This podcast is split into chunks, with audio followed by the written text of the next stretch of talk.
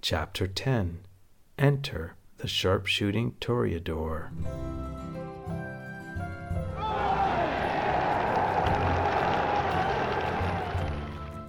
Word had gotten around how the gazebo collapsed. I didn't say a word. I assured Glenda of that. That day started a schism between Roxy and Glenda that was irreparable. There were the people who consoled Glenda, and then those who wanted her to laugh at herself and get a sense of humour. It was funny. Sometimes I still chuckle to myself seeing her sail down with the circus tent and cussing as she walked away in what looked like a trapeze artist costume. Admittedly, the hostess with mostess Monica was waning. Glenda was sure that Roxy had something to do with the news getting around and felt more than ever that she needed to stay close to those who supported her. Roxy was actively delivering on her promise to negotiate with the locals in a big way, and people were really pleased. I had mentioned to Glenda that I was heading out to shop for vegetables, and my usual store was closed. She wanted to prove to me that her ability to find the best produce was still second to none. "Try the deli," she said. "Okay," I said. I felt bad for her. I knew full well it was unlikely that I would find what I needed at a deli. After circling the town and finding no fresh veggies, I decided to include a look at the delicatessen. That way I could at least tell Glenda that I had tried her idea. Sure enough, they had beautiful vegetables displayed in crates in front of some ancient wooden doors. How had I missed this place? Glenda was right. I pushed through the doors. Coming in from the bright sun, I could only see one man, in what looked like a pool of light, working behind the counter. Hold on, I thought. However had I missed him? He was youthful, but rugged in a capable way. He looked up at me. "Whoa, my goodness." He lit up when he saw me. "Buongiorno," he said. I was at a loss. I wish my Italian were better. "Buongiorno, vegetales?" I point outside. He quickly hurries around the counter. I understood from his Italian that this place was also his restaurant, and he is a chef. He gives me his number to make a reservation. I'm interested, but we can't really converse. He has no English, and I have no Italian. I pop outside through the wooden doors with Matteo.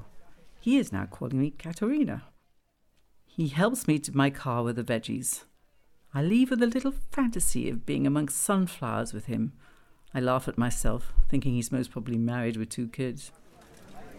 When I thanked Linda for the referral, she smiled. "It's such a special place. I'm glad you found something." "I'll say I did. How could you never have mentioned the dish behind the counter?" "What do you mean? It's always been an old lady when I've gone in." On a cool spring evening, I made a reservation for Matteo's restaurant and brought Glenda with me. I needed a buffer, and Glenda was always up for a night out. It had rained most of the day, and we were the only ones there. In the corner of the restaurant, Matteo had a nice blazing fire to warm the room. Frank Sinatra was playing. Finally, someone who has some culture, I thought. This man must have travelled outside of Bova. So many restaurants in the area just did not understand ambiance. Often you sat with the fluorescent lighting, leaving no atmosphere for you to dine on the stark tables, but I was truly relaxed for the first time in quite a while.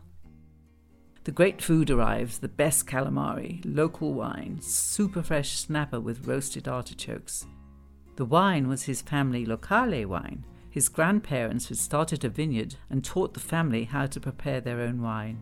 This is an Italian tradition. It is a must order if you travel to Italy. Travel note, and this is the only one you will get from me, always try the locale.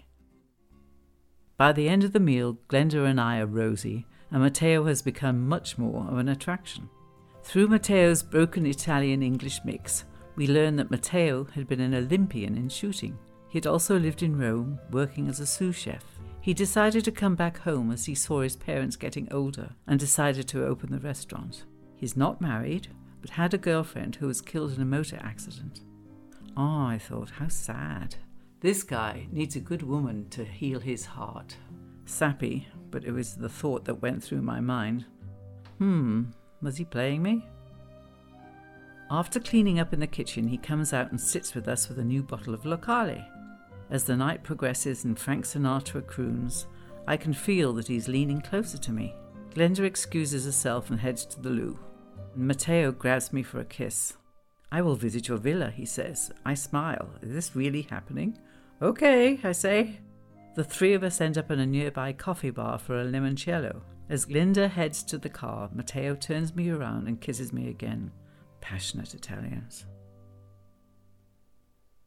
The next day, Matteo kept his promise. He shows up at my villa.